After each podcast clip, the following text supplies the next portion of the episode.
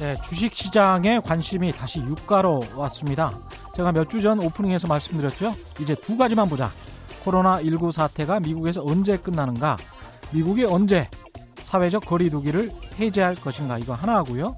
그리고 유가 봐야 된다. 유가가 더 빠지면 곤란하다였습니다. 그때 서부 텍사스산 유가가 25달러 수준이었는데 지금은 마이너스다. 물보다 싸다. 이런 이야기가 나오고 있죠.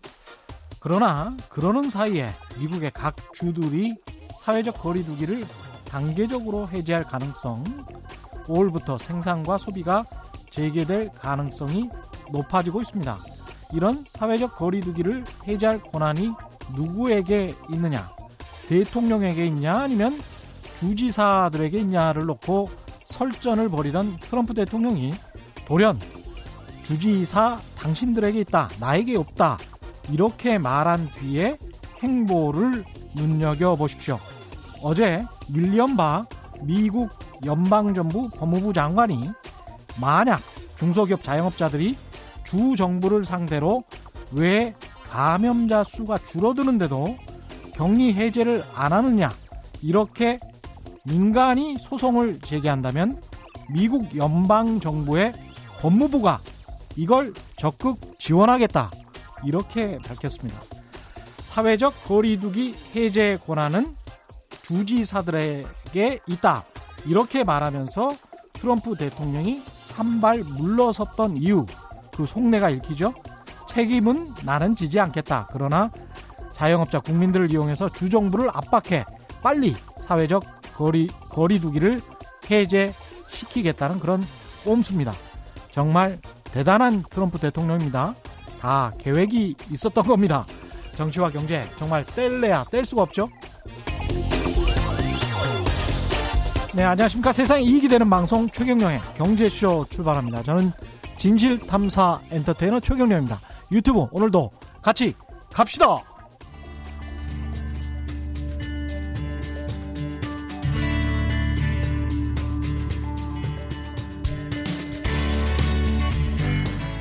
경제방송 아무거나 들으면 큰일 납니다. 듣고 또 들어도 탈이 나지 않는 최경령의 경제쇼. 네, 금융시장, 주식시장 상황 여전히 불안해 보이고 특히 유가가 폭락한 게 시장에 큰 부담을 주고 있습니다. 산 넘어 산이 또 오는 걸까요? 오늘 오고령 신한 AI 자본시장 분석팀장 모시고 빠르게 변해가는 세계 경제 상황에 대해서 들어보도록 하겠습니다. 안녕하십니까? 네, 안녕하십니까? 네. 예, 지난달만 해도 이게 뭔가 좀 끝나가나 막 폭락했다가 다시 이제 반등을 했단 말이에요 주식시장이. 네. 근데 이게 다시 이제 유가 폭락 이 대두가 되고 있습니다. 네. 심상치가 않은데 네. 어떻게 보십니까? 근데 이제 그 지금 이제 시장이 흔들리는 원인에 대해서 좀 이렇게 예. 그러니까 시장이 흔들리는 원인을 좀 보려고 하면 음. 이건 이제 미래를 좀 보려고 하면은 예. 결국에는 현재까지 왜 이제 작년 3월 지난 3월 달 이후에 어떻게 이제 시장이 반등했는가 예. 거기에 대해서 먼저 분석을 하고 음. 그다음에 그때하고 또 지금하고 무엇이 바뀌고 있는 건지 그렇죠. 그걸 좀 생각할 필요가 있을 것 예. 같습니다. 일단은 그 페드의 결국에는 정책 지원이 굉장히 효과적이었다라는 말씀을 드릴 수가 있을 것 예. 같아요. 일단 지난번에 비유해 드렸던 걸 조금만 좀 연장선상에서 말씀을 드리면은 예. 이제 코로나라는 이제 지난번에 암의 암으로 비유를 해 드렸습니다. 그랬죠. 그러니까 큰 암덩어리가 생겨났는데 이 암덩어리를 당장 치료할 수는 없는 겁니다. 음. 그러니까 언제 코로나가 끝날지는 모르니까 음. 두세 달 정도의 시간 끌기 이 정도는 필요할 거지 않습니까? 네. 그러면은 이 암덩어리에 대한 치료를 하기 위해서는 상당한 시간이 필요하다. 그래서 지금 당장은 수술을 할 수 없고 시간을 좀 두고 해야 된다. 이제 이게 이슈가 되는데 예. 그러면 이 암덩어리가 다른 데로 전이가 되어 나가는 게 굉장히 이제 불안한 겁니다. 음. 그럼 전이가 된다면 어디로 전이가 되느냐? 금융의 심장은 은행이죠. 그래서 금융의 심장인 현재는 그 유동성이 있어가지고 어느 정도는 좀 양호한 미국의 은행들로 이게 번져나가게 되면은 2008년도와 같은 글로벌 금융위기를 낳을 수가 있습니다. 예.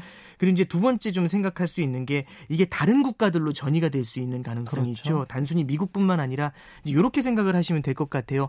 전 세계에 있는 있는 금융 거래는 음. 기본적으로 이제 finance라는 거는 대출을 해주는 겁니다. 예. 금융 거래의 거의 대부분은 다 달러로 이루어집니다. 그렇죠. 그러니까 예를 들어서 이런 거죠. 이제 많은 분들이 달러가 기축 통화라는 표현을 쓰는데 음. 이게 이제 어떤 표현인가 하면 조금만 좀 부연 설명을 예. 드리면 기축 통화라는 걸 여- 영어로 하면 reserve currency라고 얘기를 해요. reserve currency요. 예, 그러니까 그래. 보관을 해두는 통화인데 예. 예를 들어 이런 겁니다. 이 전 세계의 웬만한 금융 거래가 다 달러로 이루어진다는 얘기는 돈을 빌릴 때 달러로 빌린다는 얘기고 빌릴 때 달러로 빌렸으면 당연히 갚을 때도 달러로 달러로. 갚아야 될 겁니다. 예. 그러면 언제 무슨 일이 생길지 모르는데 돈을 갖다 언제 갚아야 될지 모르니까 갚을 돈을 미리 예비적으로 쟁여두는 것. 그걸 이제 reserve라고 해서 우리는 외환 예. 보유고라고 하죠. 네 그렇습니다. 예. 그건 이제 기축 통화라고 하죠. 그래서 음.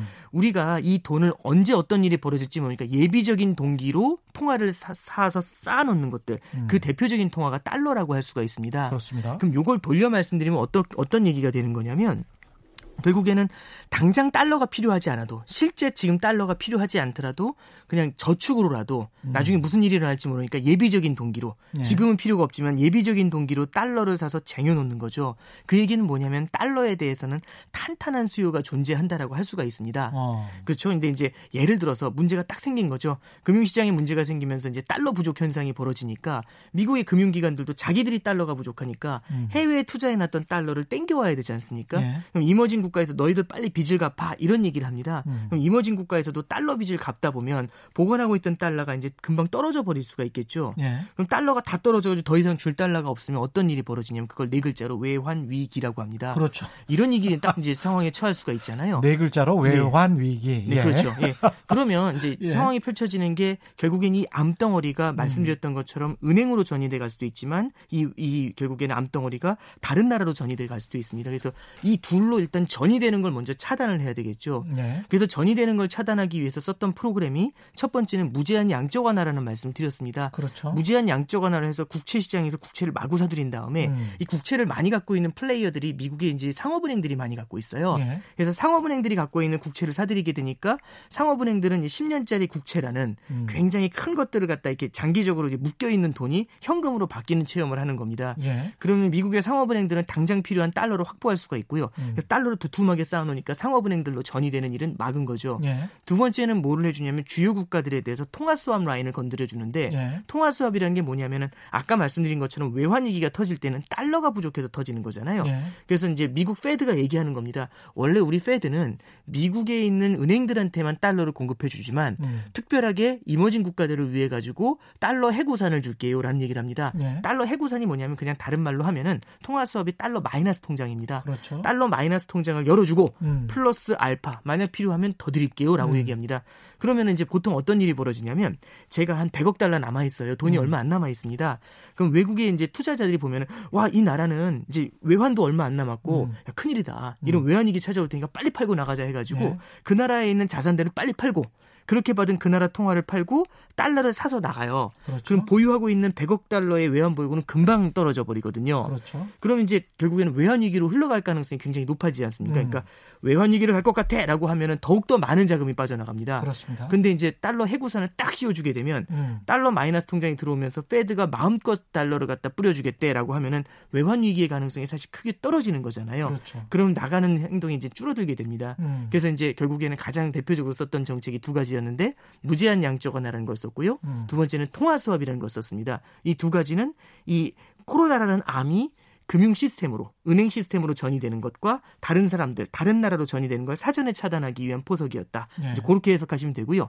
이게 3월 20일 경에 나타났었던 정책들입니다. 음. 그럼 일단 전이가 되는 걸 막았잖아요. 예. 그다음에 4월 달로 넘으면서 이제 어떤 행동을 하게 되냐면 이제 본격적으로 이 퍼져나가는 걸 막았으니까 음. 이제 코어를 건드려야 되잖아요. 예. 핵심 타격이 시작이 되는 겁니다. 음. 핵심 타격이 뭐냐면은 이 코로나로 인해서 충격을 많이 받았을 기본적으로 충격을 굉장히 많이 받았을 그런 쪽에다가 그런 섹터에다가 돈을 밀어주는 게 필요하거든요. 예. 그럼 코로나로 인해서 실질적으로 가장 큰 타격을 받는 곳이 어딜까라고 생각을 했더니 음. 첫 번째는 회사채 시장입니다. 그랬죠. 회사채 예. 시장이 첫 번째 문제가 되고요. 두 번째는 이제 회사채하고도 연관이 되지만 중소기업들이 실제로 조업이 중단이 되고 현금 창출이 안 되니까 아무래도 대기업들보다는 좀 힘들 거잖아요. 그렇죠. 보유하고 있는 캐시도 적을 거고요. 예. 이제 그래서 이제 이런 보유 기업들, 이런 음. 중소기업들에 대해서도 좀 지원을 해줘야 되는 문제.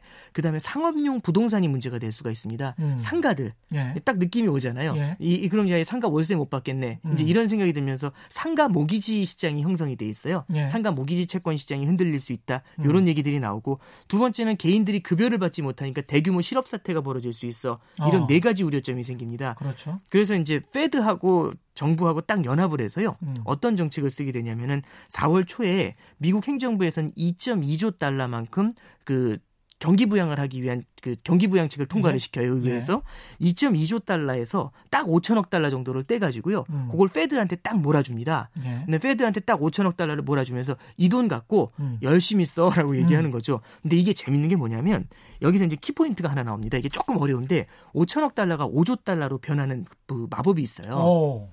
이게 어떻게 변하는지 한번 예. 잠깐 말씀드리면 이런 겁니다. 그러니까 페드는 누군가한테 대출을 해줄 때 제일 중요한 게 중앙은행은 돈을 찍어서 주는 거잖아요. 그렇죠. 근데 여기저기 대출을 해주면서 대출이 만약에 손실이 나잖아요. 음. 그러면 돈을 찍어줬는데 그 화폐 가치가 손상이 될 수가 있습니다. 예. 그러니까 우리가 한국은행권을 시, 그 신뢰를 하는 우리 화폐를 신뢰를 하는 이유는 한국은행이 이 화폐에 대해서 아주 적절한 담보를 해준다. 이제 이런 생각을 갖고 있는 거잖아요. 근데 그렇죠. 한국은행이 계속 손실이 나고 믿을 수가 없어요. 음. 그럼 이 화폐가 통용이 안 되죠. 예. 그냥 제가 이 종이에다가 만 원 써서 드린다고 해서 아무도 안 믿을 겁니다. 음. 그러니까 이제 말씀드리고 싶은 건 이런 거죠. 그러니까 한국은행이라는 은행은 그러니까 중앙은행은 결국에 기본적으로 이 화폐에 대한 신뢰를 갖다 확보해야 되기 때문에 이게 부실이 날 수 있는 데에다 대출을 해주는 걸 굉장히 꺼려해요. 음. 그러면 이제 어떤 식으로 하는 거냐면 이런 겁니다. 오케이 그러면 A급 회사채에다 대출을 해주자라고 얘기를 하는 거죠. 네. A급 회사채에다 대출을 해주는데 천억 원만큼은 대출을 해줘요. 음. 그럼 천억 원만큼 대출을 해줄 때 그럼 천억 원 전체를 다 보증을 해주느냐? 그게 아니라 이렇게 얘기하는 거죠. 천억 원 중에 그럼 최대 손실 나면 얼마 정도 손실 날까 생각을 하는 겁니다. 예. 우량회사채인데 천억 원 대출해 줬을 때 최대 손실 나면 정말 극단적으로 잡았을 때 10% 깨질 것 같아요라는 생각을 할 수 있죠. 그럼 10%면 100억 원이잖아요. 그럼 이제 이렇게 얘기하는 겁니다.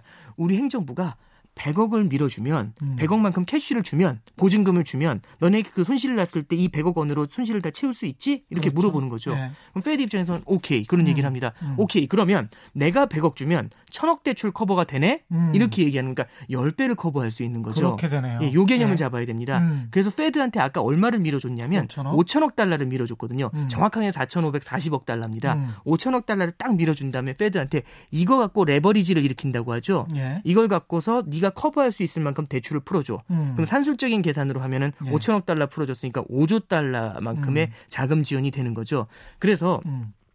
이제 아까 다시 정리를 해드리면요. 복잡하니까 음. 4월 첫째 주에 2.2조 달러만큼 전기 부양책을 통과시키면서 예. 그 중에는 뭐 개인별로 이렇게 뭐 그 가게별로 뭐 천억 달 천불씩 이천불씩 주는 그런 그런, 그런 프로그램도 있었고요. 예. 그 중에 4,540억 달러를 딱 빼서 음. 그거를 페드한테 넘겨줬습니다. 예. 페드는 그 돈을 딱 받으면 4,540억 달러를 그대로 쓰는 게 아니라 음. 얘네는 보증금이 되는 거죠. 음. 손실이 날 때 이 4,540억 달러로 메우면 되니까. 예. 그럼 얼마까지 대출 커버가 되냐면 사, 그러니까 산술수적으로 기준으로는 4조 5천억 달러까지 대출 커버가 되겠죠. 그래서 네. 4조 5천억 달러만큼 대출을 해줄 수 있는 풀을 확보한 겁니다. 음. 그 상태에서 지금 얼마가 나와 있는 거냐면 네. 2.3조 달러, 2조 3천억 달러만큼을 먼저 딱 떼서 절반이죠. 어. 예. 절반을 딱 떼가지고 지금 어디 뿌려줬냐면 그 중소기업들 자금 지원하는데 뿌려주고 어. 그런 다음에 회사채 지원하는데 뿌려주고 어. 그런 다음에 이제 PPP라고 해서요.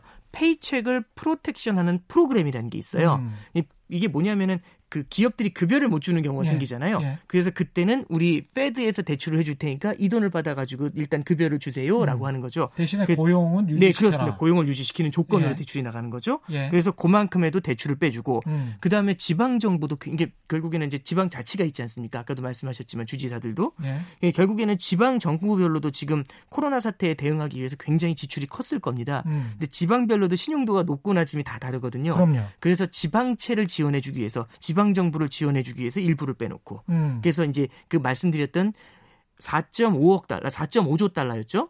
페드가 준비한 4.5조 달러의 풀에서 2.3조 달러를 먼저 딱 뗐습니다. 예. 그만큼을 딱 뗀 다음에 그걸 가지고 중소기업 대 중소기업들한테 지원해 주는 거, 음. 회사채 지원해 주는 거, 그다음에 PPP, 그러니까 페이책 지원해 주는 거, 그다음에 맨 밑에는 뭐가 있냐면 지방채 지원해 주는 거. 음. 이렇게 네 가지 프로그램을 가동을 한 겁니다. 예. 그러면 이제 좀 말씀을 길게 드렸지만 음. 딱딱 그냥 자르면 3월 달에 나왔던 프로그램은 QE 프로그램이 그러니까 양적 완화라는 프로그램하고 그렇죠. 예. 통화 수업이라는 프로그램을 통해서 전의를 차단하고요. 음. 이게 확산되는 걸 딱 사전에 차단을 해 버린 다음에 음. 플러스 4월 달 들어가지고 뭐냐면 핵심을 공격하는 거죠. 음. 약한 고리가 막 흔들리고 있는 데다가 이제 약을 치는 겁니다. 예. 그 약을 치기 위해서 방금 전에 말씀드렸던 음. 2.3조 달러만큼 4.5조 달러에서 2.3조 달러를 딱 떼서 여기다 먼저 약을 친 거죠. 음. 그럼 이제 어떤 질문이 가능하냐면, 예. 어, 그러면 4.5조 달러면 아직도 2.2조 달러가 남아 있네? 네, 남아 있어요. 어. 만약 모자라면 메우겠죠.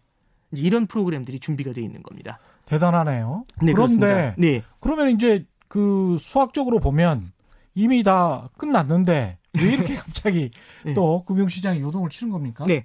이제 그냥 간단하게 말씀드리면 이제 이런 거죠. 그러니까 예. 결국에는 예를 들어서 미국의 회사채 시장의 전체 규모가 9조 달러 정도 됩니다. 음. 계산하기 쉽게 10조 달러라고 해볼게요. 예. 코로나 사태로 인한 충격, 현재 정도의 충격이면 그냥 뭐 이건 뭐 정확한 계산 아니고 예시입니다. 예. 한5% 정도가 부실이 날 수 있습니다. 예. 그러면은 10조 달러였으니까 5% 5천억 달러 정도 손실이 날 수 있겠죠. 그렇죠. 그러면 지금 나와 있는 돈으로 메울 수가 있을 겁니다. 아까 메우고도 뭐, 그렇죠. 남겠는데. 메우고도 남겠죠. 예. 근데 예를 들어서 20%가 손실이 납니다. 예. 그럼 또 그것도 메울 수가 있겠죠. 음. 근데 문제는 예를 들어서 이 코로나 사태가 장기화되거나 음. 코로나 사태 이후에도 경기가 예전처럼 회복이 되지 않는다면 예. 그렇다라면 어떤 일이 벌어질까에 대한 논의가 필요한 거죠. 뭐 네. 한정 없이 그냥 우물을 막 퍼다가 줄 그렇죠. 없는 노릇이고. 그 돈으로도 부족할 수가 있는 거죠. 그러니까 예. 이제 어떤 부분이 되게 중요해진 거냐면 음. 이런 겁니다. 상류에서 하류로 오폐수가 계속 흘러내려오죠. 예. 우리는 하류에 있습니다. 음. 그러면 오폐수가 흘러내려올 때마다 이걸 정화를 시키는 방법이 있어요. 음. 근데 오폐수가 계속 흘러내려오면 매일매일 정화를 시켜도 답이 없잖아요. 예. 한달 지나면 바로 또 오폐수가 돼버릴 텐데. 그렇죠. 그럼 가장 좋은 방법은 뭐냐면 이 상류부터 치료를 해줘야 됩니다. 음. 근데 상류에 대한 치료라는 건 지금으로 따지면 코로나 사태라는 거잖아요. 그렇죠. 그럼 이게 치- 근원이 치료가 안 된 상태에서 계속 오폐수가 흘러내려오니까 음. 지난 3월 달에는 뭘 한 거냐? 오폐수 흘러내리는 걸 막기 위해서 딱 방어막을 쳐가지고 딱 내려오는 걸 차단을 한 거고요. 음. 그다음에 현재까지 더러워진 거를 정화시키는 작업을 했던 게 2.3조 달러가 들어간 겁니다. 그러네요. 근데 네. 문제가 네. 아까 서두에도 말씀해 주셨지만 유가가 더 크게 하락을 하면 음. 에너지 관련 기업들이 더 많이 파산을 할 수가 있겠죠. 그렇죠. 특히 셰일 기업들. 예. 그러면 이런 기업들이 더 많이 파산을 하고 이제 이게 참 이 재밌는 게 단순히 에너지 기업만 파산을 한다고 문제가 되는 게 아니라 음. 에너지 기업이 파산하면 그런 에너지 기업들한테 대출해준 은행들이 문제가 될 수 있고요. 예. 그런 데다 대출을 해준 그런데 채권을 산 투자자들이 있을 겁니다. 음. 이 투자자들이 힘들어질 수 있죠. 예. 그럼 이 투자자들은 뭘 해야 되냐면 손실 보전을 위해서는 현금을 확보해야 될 필요가 생길 겁니다. 그렇죠. 그럼 어떻게 현금을 확보하냐면 음. 자기가 갖고 있는 것 중에서 그나마 값어치가 있는 거를 팔아버릴 수도 있겠죠. 그렇겠습니다. 그러면 에너지 관련 기업들의 채권은 전혀 팔리지가 않는데 음. 그럼 다른 채권 예를 들어서 제가 언제 투자자라고 한번 가정해 볼게요. 음. 에너지 관련 채권의 50%를 갖고 있고 투자를 오, 오, 네. 그러니까 뭐 1,000원이 있는데 500원은 에너지 관련 채권, 그다음에 500원은 그냥 투, 자 등급 택 그러니까 좋은 채권 이렇게 이제 500원씩 갖고 있다고 해 볼게요. 근데 이제 세금을 내야 됩니다. 음. 세금을 얼마 내야 되냐면 400원을 내야 돼요. 예. 어, 어떡하지? 라는 생각이 딱 들죠. 그런데 얘를 팔 수가 없는 거예요. 그렇죠. 왜냐면 팔아 일단 팔리지도 않고 팔리지가 않으니까. 우리는 지금 500원이라고 생각을 했지만 예. 사실 500원도 아닌 것 같아요. 그렇죠. 그럼 뭘 해야 되냐면은 가격은 팔리는 계속 거, 떨어지고. 그렇죠. 예, 그렇죠. 정구본드니까. 그나마 팔릴 예. 수 있는 걸 팔아 버리는 일이 생기죠. 그러니까 이게 음. 무슨 말씀을 드리는 거냐면 에너지 시장이 부진해졌기 때문에 에너지만 흔들릴 것이다. 이게 아니라 음. 에너지 시장의 부진이 경제가 다 연결이 돼 있지 않습니까? 마치 상가 시장이 죽으면 아파트 시장이 폭락할 수 있는 근데 것처럼 그런 것들처럼 연결이 될 수 있죠. 전이가 될 수 있다는 이야기네요. 네. 그냥 우량 회사채까지 전이가 될수 네, 있다. 그렇습니다. 그러니까 예. 되게 중요한 말씀을 해주셨는데 이제 음. 비유가 되게 조- 좋은 비유인데요. 예. 예를 들어서 상가 대출이 크게 손실이 나게 됐었을 때는 미국에 있는 은행들이 손실이 커졌지 않습니까? 예. 손실이 커지게 되면은 자본을 일정 수준 확보를 해야 돼요. 음. 은행이 손실은 크지만 현금은 갖고 있다.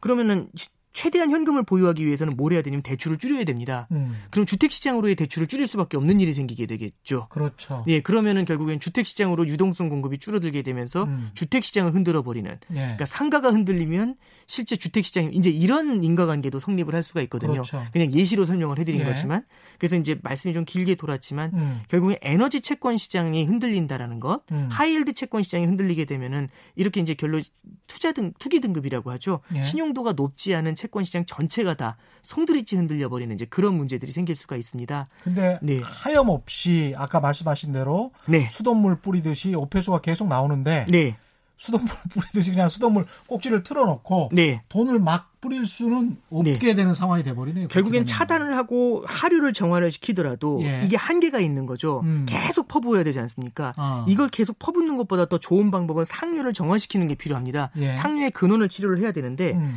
일단 첫 번째는 코로나 사태라는 근원 자체를 치료한다는 것 자체는 굉장히 어려워요. 그렇죠. 그러니까 개념을 이렇게 잡아야 됩니다. 그러니까 Fed가 지난번에 바이러스를 치료할 수 있느냐라는 그런 말씀을 한번 드렸었는데 그렇죠. Fed가 바이러스를 네. 치료할 수는 없다. 그렇습니다. 예. 중요한 건 뭐냐면 Fed가 지금 하고 있는 역할은 예를 들어 이런 거죠. 과거하고 다른 건 이런 겁니다. 음. 코로나 사태로 인해서 이제 예를 들어 이런 거죠. 대공황이나 글로벌 금융위기나 이럴 때는 파산을 합니다. 음. 파산을 하면은 두세 달이 지나서 이 금융위기의 파고가 지나가요. 음. 그럼 파산한 기업들이 다시 살아날 수는 없잖아요. 예. 일단 파산으로 확정이 됐으니까요. 음. 그럼 일단 기업 다시 이제 새로운 기업들이 이제 일어날 때까지 상당한 시간이 걸릴 겁니다. 그렇죠. 근데 지금 코로나 사태 같은 경우는 코로나 사태 이전에는 미국의 실업률은 반세기 최저치였어요. 음. 미국 경기 나쁘지 않았거든요. 좋았 죠. 예, 그렇습니다. 그러면 미국 경기가 양호한 상태에서 코로나 사태로 인해서 일시적인 셧다운이 된 거잖아요. 예. 예. 물론 일시적인지 장기적일지는 지금으로선 판단할 수 없겠지만 예. 일시적인 셧다운이 되면 하나의 거대한 눈보라가 치는 겁니다. 음. 눈보라가 칠 때는 사람들은 나오면 안 되죠. 죽으니까요. 예. 뭘 해야 되냐면 집안에 숨어 있어야 됩니다. 어. 그럼 눈보라가 가시면 어떻게 되냐면 사람들이 그때 나올 수가 있는 거죠. 예. 그러니까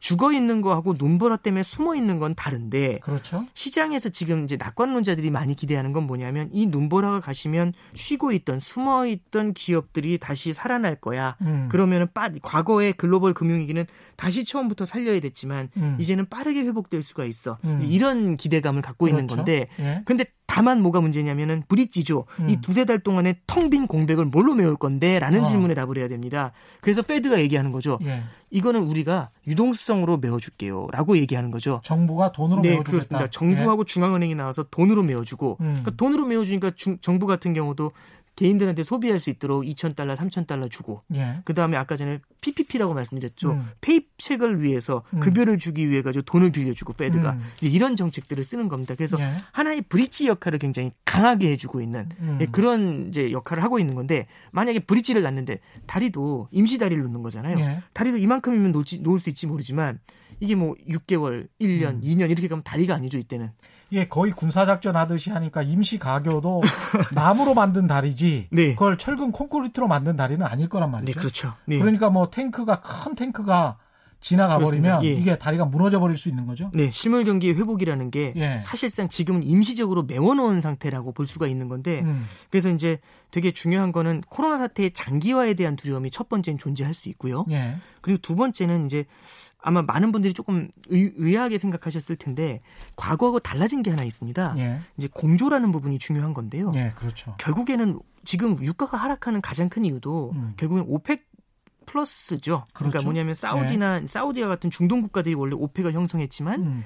걔네들 이외에도 러시아를 중심으로 해서 음. 비OPEC 산유국들이 원유를 하도 늘리니까 예. 2016년에 유가가 너무 빠졌어요. 음. 그래서 사우디를 중심으로 한 OPEC 국가들, 러시아를 주- 중심으로 한 비OPEC 산유국들, 얘들이 딱 모여가지고 OPEC Plus를 만들었습니다. 그렇죠. 그래서 예. OPEC Plus에서 원유 감산을 해왔는데 음. OPEC Plus가 갖고 있는 기본적인 불만은 우리는 이렇게 열심히 감산을 하고 있는데 쟤네들은 안 하고 있다라고 해서 보니까 캐나다, 미국, 멕시코가 겁나게 증산을 하고 있는 거예요. 예. 그럼 우리가 시장을 줄여가지고 예. 우리가 우리 market share를 줄이면서 감산하는데 쟤네들이 증산하면 음. 쟤네들만 가격은 방어가 되지만 쟤네들만 더 좋은 거 아니냐? 그렇죠. 쟤들의 market share만 늘어나는 거 아니냐? 이제 음. 이런 얘기를 하는 거죠.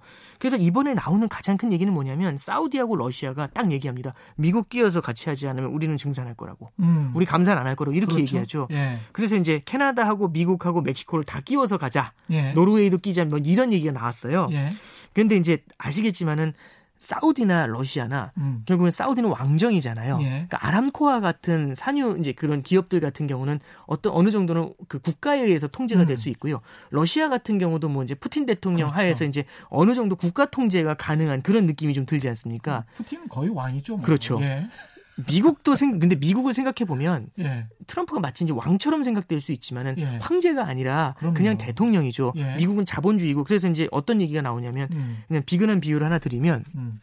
그 원유 관련돼서 감산을 행정부에서 한번 이렇게 해볼까라고 얘기하니까 예. 관련 원유 생산 기업들이 극렬 반대를 하는 겁니다. 특히 아. 대기업들도.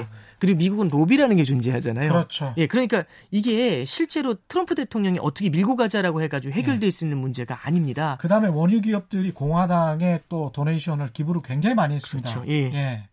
이게 쉽지 않죠. 트럼프 입장에서는 돈줄이에요. 예. 네. 예. 근데 그쪽에서 그쪽에 살을 깎아 먹으면서 우리가 좀 같이 잘 지내보자라고 하면 그쪽에서는 반발할 수밖에 없겠네요. 네. 그래서 이제 네. 트럼프 대통령이 뭐라고 하냐면 어. 미국에서 감산을 하겠다. 근데 어. 이 감산은 인위적으로 줄이는 게 아니라 어. 이제 지금 보면은 이게 유가가 떨어지니까 수익성이 안 맞아가지고 기업들이 좀 파산하면서 자연 감산이 일어나고 있다라고 음. 얘기를 하죠. 맞습니다. 그렇게 예. 이야기했어요. 예, 그렇게 딱 예. 얘기하니까 러시아에서 바로 댓글을 뭐라고 하냐면 예. 그런 감산은 인정 못함. 딱 이렇게 얘기하는 거죠. 아, 국가에서 인위적 우리도 지금 뼈와 살을 깎고 있는데 네. 그런 감산 인정 못함. 이렇게 얘기하죠. 수요 감소는 예. 전 세계적이야. 예, 그래서 뭐 별도 거지. 감소를 해라고 어. 해가지고 미국도 그래서 아주 일부를 감산하고 음. 멕시코도 아주 일부를 감산하고 그리고 이제 OPEC Plus 사우디하고 러시아도 아주 일부를 감산을 하면서 음. 현재 나온하는 970억 배럴을 갖다가 예, 그 감산하자 970만 배럴을 감산을 하자 970만 예, 배럴. 예, 그만큼을 감산하자라고 얘기를 했어요. 음. 근데 문제는 뭐냐면은 전 세계에서 지금 코로나 사태로 인해서 원유에 대한 수요가 줄어드는 속도가 굉장히 빠릅니다. 예.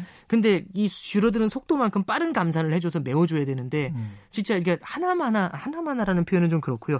그 시장의 간의 기별도 안 간다는 예. 표현을? 그러니까 세 시장이 발의- 세원 발의 그렇죠. 피다. 시장이 시장의 기대를 갖다 전혀 충족시키지 못한 형태의 대응책이 나온 거죠. 어. 그랬더니 이제 유가가 하염없이 무너지는 겁니다. 예. 그러니까 그리고 그것도 5월 1일 날부터 감산을 한다 이렇게 얘기를 하니까 아, 그것도 지금, 또 예. 시간이 있군요. 그렇습니다. 예. 그럼 당장 어떻게 되냐면 지금 당장 원유를 공급을 쏟아내는데 음. 그러니까 결국에는 지금 원유를 보관할 데가 없다라고 하지 않습니까? 그러니까요. 네, 그러면은 예. 원유 현물을 살 수는 없는데, 그러니까 예를 들어 저 같은 사람이 원유 현물에 그냥 가격 차익을 기대하고 투자를 했다고 치면 음. 이제 원유 현물 만기가 돌아옵니다. 원유 아. 현물 만기에 원유 현물을 받아야 돼요.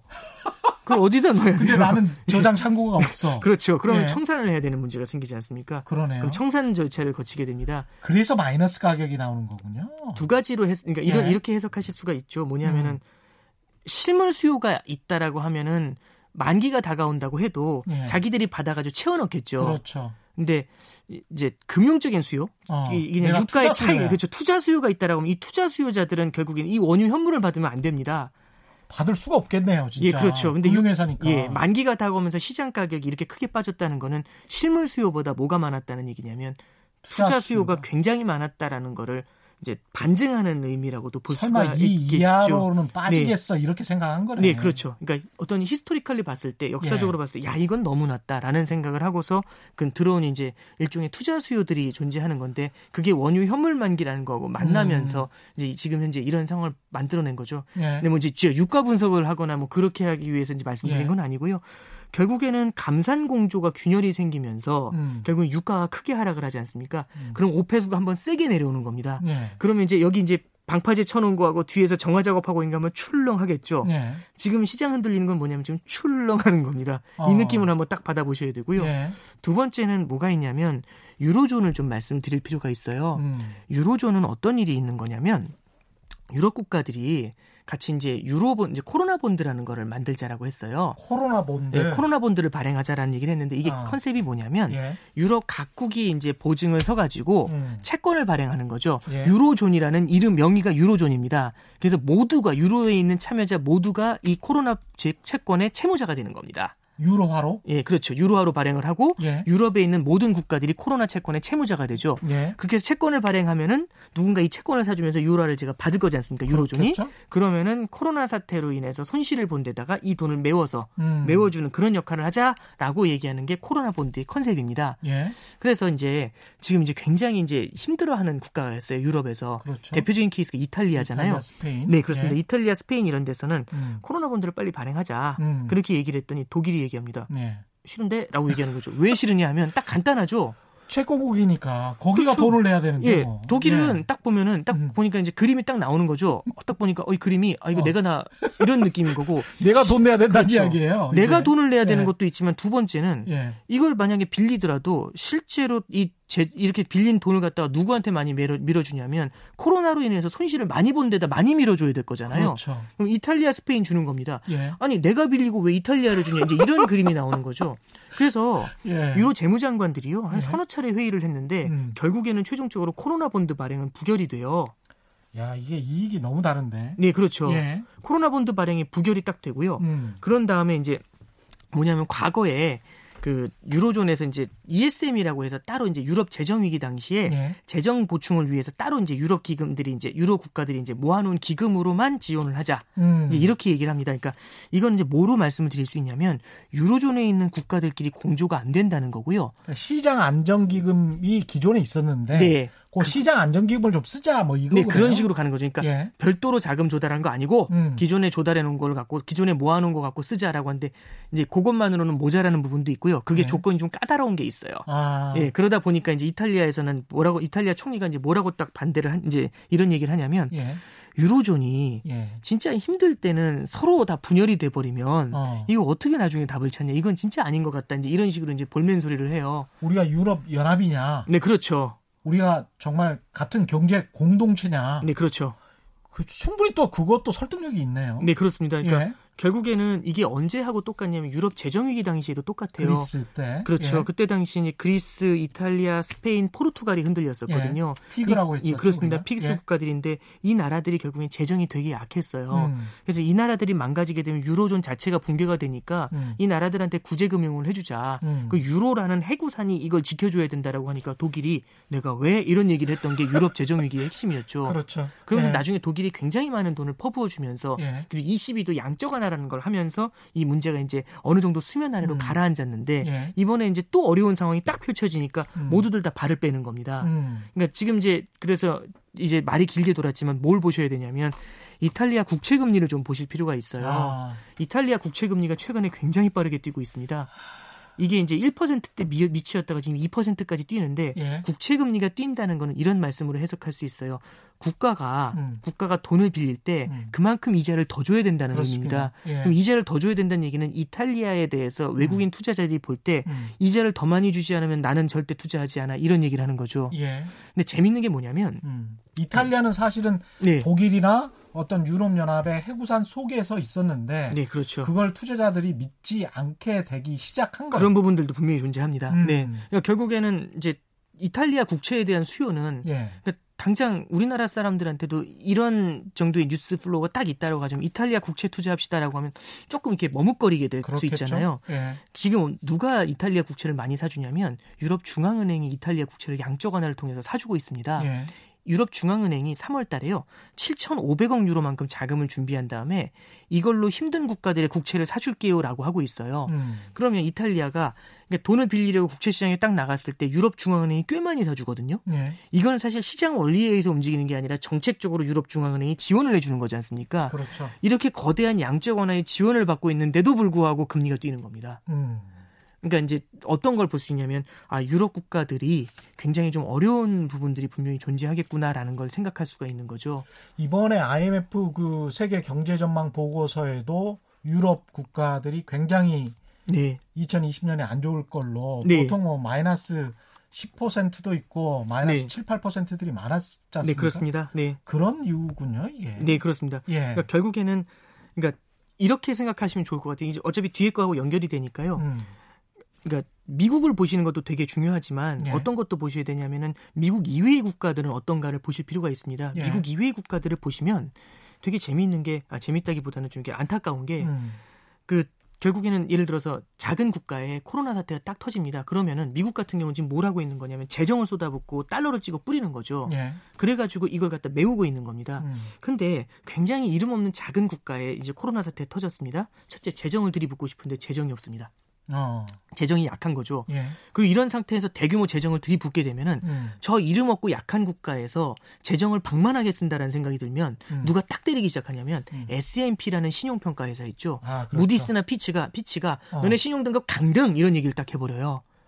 그러면 그때부터 이제 외화 유출이 시작. 외화 유출이 시작되는 거죠. 예. 두 번째는 그러면 어, 오케이 그럼 재정을 함부로 쓰면 안 되니까 음. 금리를 인하하거나 돈을 찍어 뿌려야겠다라고 하면은 그 나라 돈은 기축 통화가 아니죠. 음. 아까 말씀드렸던 게 뭐냐면 달러는 기축 통화기 때문에 예비적 동기로 사고자 하는 사람들이 많아요. 음. 그리고 우리나라하고 인도하고 교육을 할 때도 보면 음. 루피하고 원화로 거래를 안 하지 않습니까? 예. 달러로 거래를 해요. 음. 그러니까 미국 이외의 지역에서 달러에 대한 거래가 계속 일어나니까 달러에 대한 탄탄한 수요가 존재하는 게 기축 통화거든요. 예. 그런 상태에서 달러에 대한 탄탄한 수요가 있는 상태에서 달러를 찍어 뿌리면 음. 사실 달러 가치가 폭락하거나 그러진 않아요.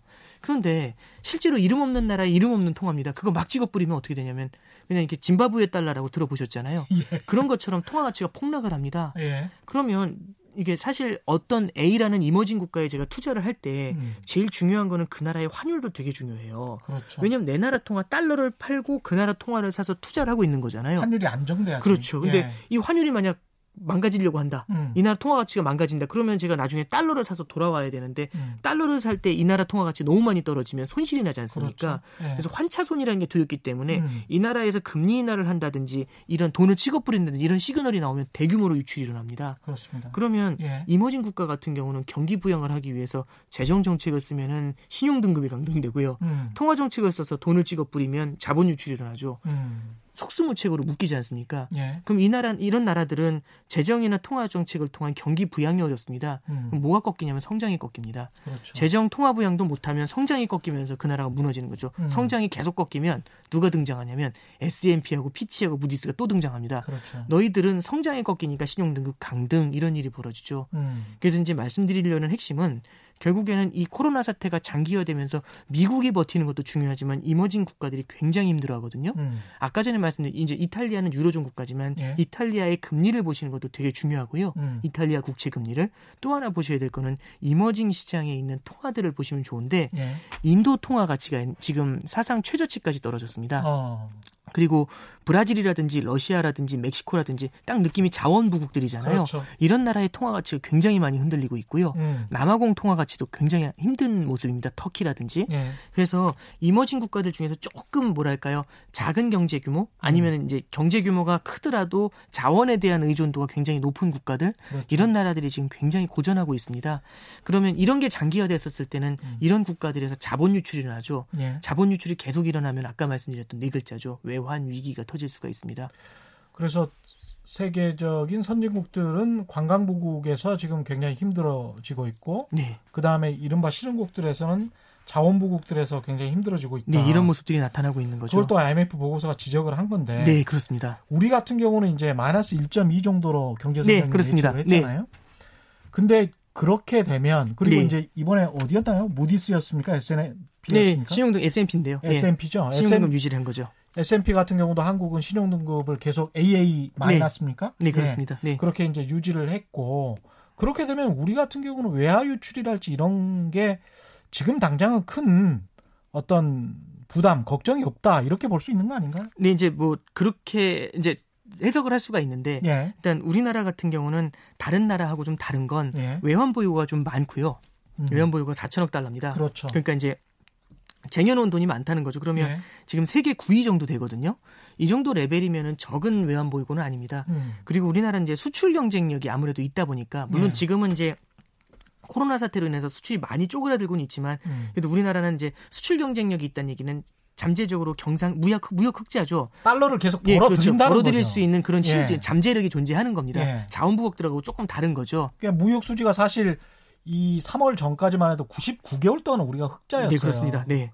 그거를 보면은 계속 stock 개념으로도 자산 개념으로도 외환 보유고가 4천억 달러 나 그렇죠. 있고 네. cash flow 개념, 현금 흐름 개념으로도 네. 그래도 계속 경상수지와 흑자가 날 수 있는 몇 안 되는 국가다. 네. 예. 신용 등급을 볼 때 되게 중요한 거는 이 나라가 얼마나 빠르게 성장하느냐 이, 이것보다는요. 예. 이 나라가 위험하지 않을까를 보는 게 되게 중요합니다. 그렇죠. 그러면 이제 예를 들어서 제가 이제 월급쟁인데 음. 4천만 원을 저축을 해놓고 음. 그 다음에 달에 많지는 않지만 100만 원씩 벌어요. 예. 그럼 부도는 안 그리고 부채도 그렇게 많지가 않은 거죠. 그렇죠. 부도는 안 나겠네라고 싶으면은 오케이 AA 마이너스 예. 뭐 이제 이렇게 되는 거죠. 음. 3개월 실업이 됩니다. 음. 그래도 이제 따로 이렇게 그 연금 같은 걸로 이렇게 그 상가를 샀는지 뭐 이제 예를 들어서 예. 이현 그냥 그 가정입니다. 예. 100만 원씩은 들어와요. 그러면 예. 뭐 3개월 뭐 경제가 멈- 그냥 급여가 안 들어오고 멈춰도 음. 이 경제 활동이 3개월 동안 멈춰도 오케이 A A 마이너스 이제 이런 걸 유지해 줄 수 있는 거죠. 근데 네. 이제 그래서 우리나라 같은 경우는 신용 등급이 이게 버텨준다는 얘기는 성장이 세게 나올 것이다. 음. 우리나라의 view가 아주 bright하다 이제 그런 그런 거는 아니죠. 시, 그러니까 뭐냐면 어떤 그럴까요? 그 국가 국가의 어떤 sovereign risk라고 하죠. 디폴트 네. risk가 그렇게 높지 않다. 음. 가능성 이제 그런 관점에서 접근을 해준 거고요. 그 다음에 이렇게 아까 네. 말씀하신 대로 이탈리아랄지 뭐 네. 그 나라들에게는 좀 미안한 이야기입니다만 브라질이랄지 이런 나라들이 네, 먼저 두들겨 맞잖아요. 네, 쉽게 말해 이제 좀 무너지거나 네. 위험해지면 네, 그때 가서 이제 돈을 더 풀게 되는 이제까지의 어떤 관행도 있 어 왔지 않습니까? 그래서 네. 마지막까지 좀 버티면 된다.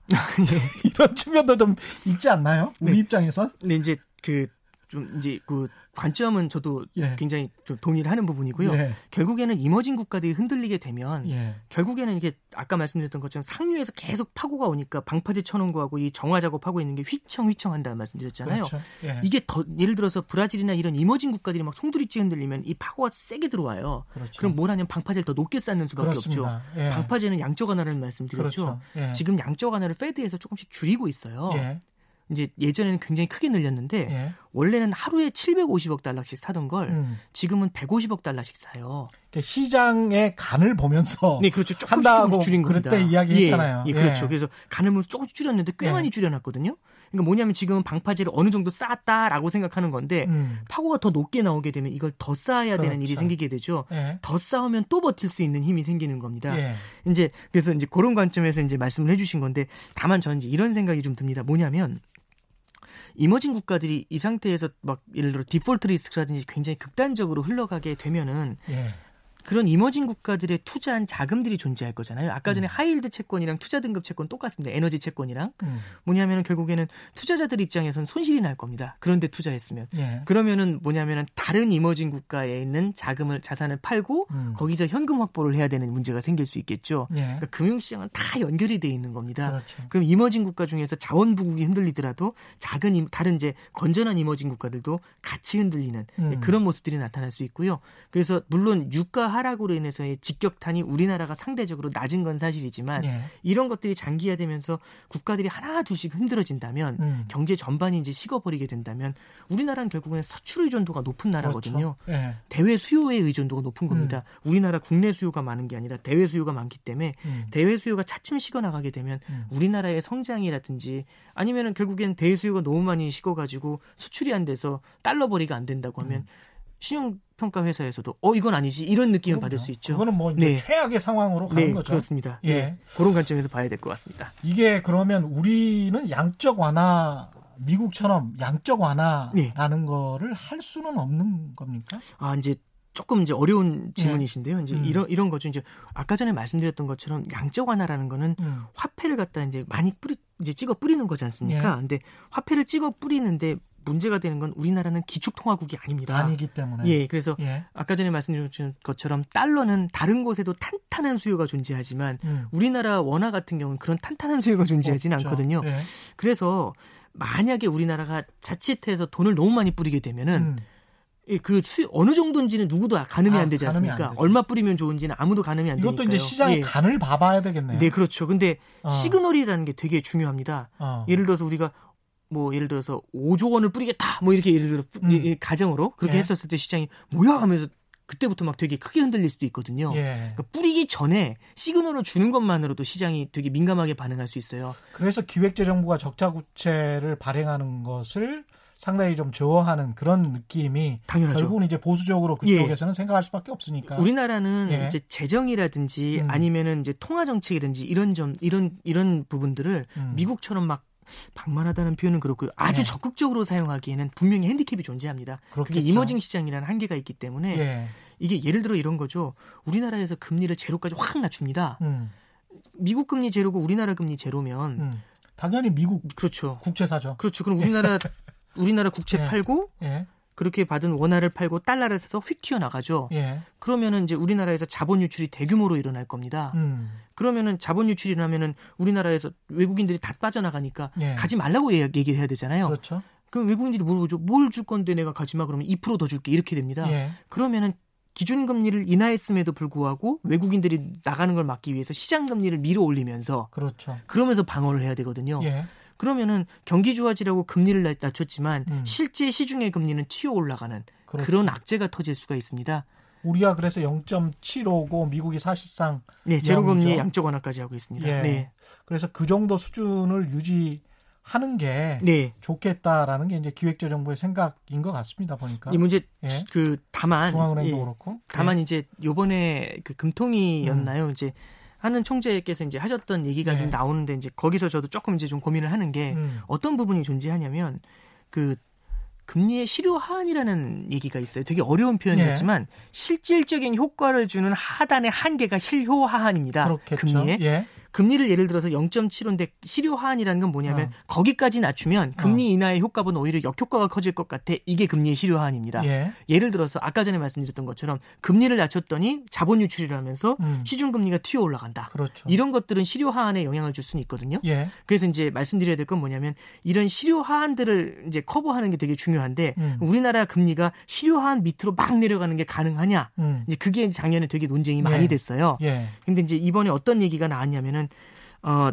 그 다른 이제 실효 하한이라는 게 음. 절대적인 개념이 아니라 상대적인 개념이다라는 얘기가 나와요. 어. 그 얘기는 뭐냐면 미국 금리가 예를 들어서 그렇죠. 뭐 그럴 리는 없겠지만 예. 마이너스까지 마이너스 한 20% 내려간다. 예. 그럼 우리나라 금리가 마이너스로도 내려갈 수도 있겠죠. 그렇겠죠. 예, 그러니까 이게 이제 상대적으로 다를 수 있다는 거죠. 그래서 시대적이고 네. 역사적일 수밖에 없습니다. 네, 예. 그러니까 상대적이고 시대 말씀하셨던 음. 게 되게 키포인트가 되는데 예. 그런 점들을 감안할 수 있다면 우리나라도 글쎄 그러니까 이게 딱 한계다라고 정하는 것보다는 음. 그래서 양적 완화가 가능하다 이- 이런 것들보다는 지금보다 조금 더 완화적인 통화 정책을 금리 인하나 음. 아니면 돈을 조금 더 뿌릴 수 있는 그런 완화적 통화 정책을 쓸 수 있는 여력이 음. 아직은 조금 더 남아 있다. 이렇게는 해석은 할 수는 있을 것 이게 같습니다. 금융 시장 이 그 아까 말씀하신 네. 것들은 이제 상당히 가장 최악의 시나리오로 쭉 진행되는 거를 이야기를 하셨는데 네. 인간이 항상 또 정책 금융 당국이 국제적으로 공조를 하면서 네, 잘 막아왔던 게또 네 우리 그렇습니다. 인간 자본주의 역사이기 때문에 네, 어떻게 보십니까? 금융시장 혼란은 네. 어느 정도 선에서 끝날까요? 뭐 그거는 뭐 제가 제가 이제 예측하기는 좀 어려울 것 같고요. 예, 예. 결국에는 코로나 저는 이제 제일 두려워하는 거는 물론 제가 예측할 수는 없는 거지만 음, 코로나 사태가 장기화됐었을 때 음. 어떤 두려움이 존재하냐면 이제 익숙하지 비정상의 정상화라고 하나요? 그러니까 뭐이 비유가 적절한지 모르겠습니다만 제가 어렸을 때 목발을 짚은 적이 있는데 음. 아. 목발 한 1년 짚고 나서 이제 이 깁스를 풀고 목발을 딱 떼니까 절룩거리면서 걷더라고요. 정상이 그렇죠. 됐는데도 그러니까 뭐냐면 비정상이 정상화돼 버린 거잖아요. 아, 그러니까 뭐냐면은 지금과 같이 약한 경제의 흐름이 음. 외부에서 소비를 하지 않는 이런 흐름이 코로나 사태 이후에도 어떻게 보면 이게 지속되는 뭐랄까 고, 고질병화라고 해야 되나요? 예. 그런 것처럼 남아서 이렇게 장기적으로 이어져 버린 뉴노멀이라는 표현을 쓸 수도 있겠네요. 계속 사람들이 네. 온라인 생활에만 익숙해지느냐? 네, 이제 그런 것들도. 그러니까 뭐 이제 그런 네. 것들도 좀 하나의 변수가 될 수 있을 것 네. 같고요. 다만 그건 제가 뭐 미래학자도 아니고 예측할 수 있는 부분은 아닌 것 같습니다. 예. 예, 다만 저는 생각을 하는 거는 어, 결국에는 시장이 견딜 수 없을 정도까지 시장이 흔들리게 되면 음, 결국에는 위정자들이 생각을 바꾸게 돼요. 음. 참고로 하나만 말씀드리면 올해 초만 해도 사우디하고 러시아가 막 투닥투닥 하면서 네. 우리는 미국의 감산을 유도해야 돼라는 얘기를 했었을 때 음. 많은 분들한테 이제 미국의 감산이 중요하다라고 얘기를 하면 코웃음을 치세요. 네. 트럼프 대통령이 미국 감산을 하겠냐 이제 딱 이런 그렇죠. 컨, 이런 consensus였거든요. 그렇죠, 그렇죠. 예. 근데 이번에 어떤 얘기가 나오냐면 예. 미국이 감산한다 감산한다 하는데 뭐 더 안 하니 이제 이런 얘기로 바뀌어요. 뭐냐면 예. 명분이 생기면 움직일 수가 있습니다. 음. 그래서 저는 이제 결국에는 이제 그 뭐 변증법이 좀 정반합 이런 얘기들도 그렇죠. 나오지만 예. 결국에는 어떤 충격이 나왔을 때 음. 오히려 이런 공조가 더 강화되는 모습들이 지금은 되게 공조가 균열이 그렇죠. 되면서 힘들어하는 모습이지만 예. 이런 모습이 나왔을 때는 음. 이제 아까 전에 말씀드렸던 것처럼 방파제를 더 높이 쌓는다거나 음. 공조를 해가지고 흘러내려오는 걸 최대한 막는다거나 음. 그리고 이제 상류에 대한 정화죠 음. 코로나 사태에 대한 효율적인 이제 치료를 하거나 이런 것들이 사후적으로 따를 수 있지 않을까 좀 그렇게 약간은 긍정적으로 생각합니다. 네, 고정된 형태로 보지 말고 시간의 변화에 따라서 능동적으로 대처하고 다시 도전을 받고 또 응전하는 그런 미래의 모습을 봐야지 네, 지금 현재 안 좋다고 네. 무조건 안 좋은 negative side만 보면 네, 부정적 측면만 보면 네, 이것도 투자의 큰 함정에 빠질 수가 있는 네 겁니다. 그렇습니다. 예. 이게 그래서 되게 중요한 거는 음. 방금 전에 말씀드렸던 것처럼 방파제를 쌓아놓고 밑에서 정화하고 있는 게 상류에서 더 센 게 오면 출렁하잖아요. 그렇죠. 그래서 예전에 제가 한번 어떤 말씀드렸냐면은 투자자들 입장에서는 변동성을 되게 관리를 잘해야 된다는 말씀을 해드렸고요. 그렇죠. 그러니까 시장이 지금 최근에 보면 마이너스 유가까지 가면서 시장이 흔들리는 게 이런 출렁하는 모습하고 만나는 음. 겁니다. 그러니까 이런 점들은 유념을 할 필요가 있습니다. 그 마지막으로 네. 금 투자 지난번에 한번 아, 말씀하셨는데 예, 예. 금 가격이 꽤 올랐어요. 네. 지금도 늦지 않은 겁니까? 저는 가격 베팅보다는요. 예. 근데 물론 이제 중장기적으로 저는 금 가격이 좀 상승한다라고 생각하고요. 어. 그러니까 그냥 간단하게 말씀드리면 예. 가격 베팅보다는 금이 갖고 있는 속성에 주목해야 되는데 예. 금은 원자재로서의 특징도 있지만 음. 실물 화폐로서의 특징도 있어요. 아, 실물 화폐로. 그러면 이제 어떤 영향을 주게 되냐면 경기가 회복되면 원자재 가격이 오르면서 원자재로서의 특징이 올라오거든요. 아. 근데 만약 경기가 안 좋아서 화폐에 대한 수요가 늘어나면 음. 디플레이션이 찾아올 땐 실물 화폐의 기능이 빛을 발하게 됩니다. 아. 그러니까 말씀드리고 싶은 거는 이런 거죠. 양수겸장이다. 시장, 그렇죠. 시장이 흔들릴 때 물론 뛰어 올라갈 때는 이 양쪽이 서로 상충이 되면서 뛰어 올라가는 폭이 적겠죠. 그렇죠. 그렇지만 하락을 할 때는 하락을 막아주는 그런 음. 역할을 합니다. 그래서 포트폴리오의 수익률을 중화시키기 위해서라도 음. 좀 잡아주 안정성을 좀 변동성을 잡아주기 위해서 지루한 자산이긴 예, 하지만. 그렇죠. 이런 자산들을 끼우는 게 저는 전략적으로 좋지 않나 싶습니다. 예, 오늘 말씀 감사합니다. 지금까지 오건영 신한 AI 자본시장 분석 팀장이었습니다. 고맙습니다. 감사합니다. 예, 지금까지 세상에 이익이 되는 방송 최경래 경제쇼였습니다. 고맙습니다.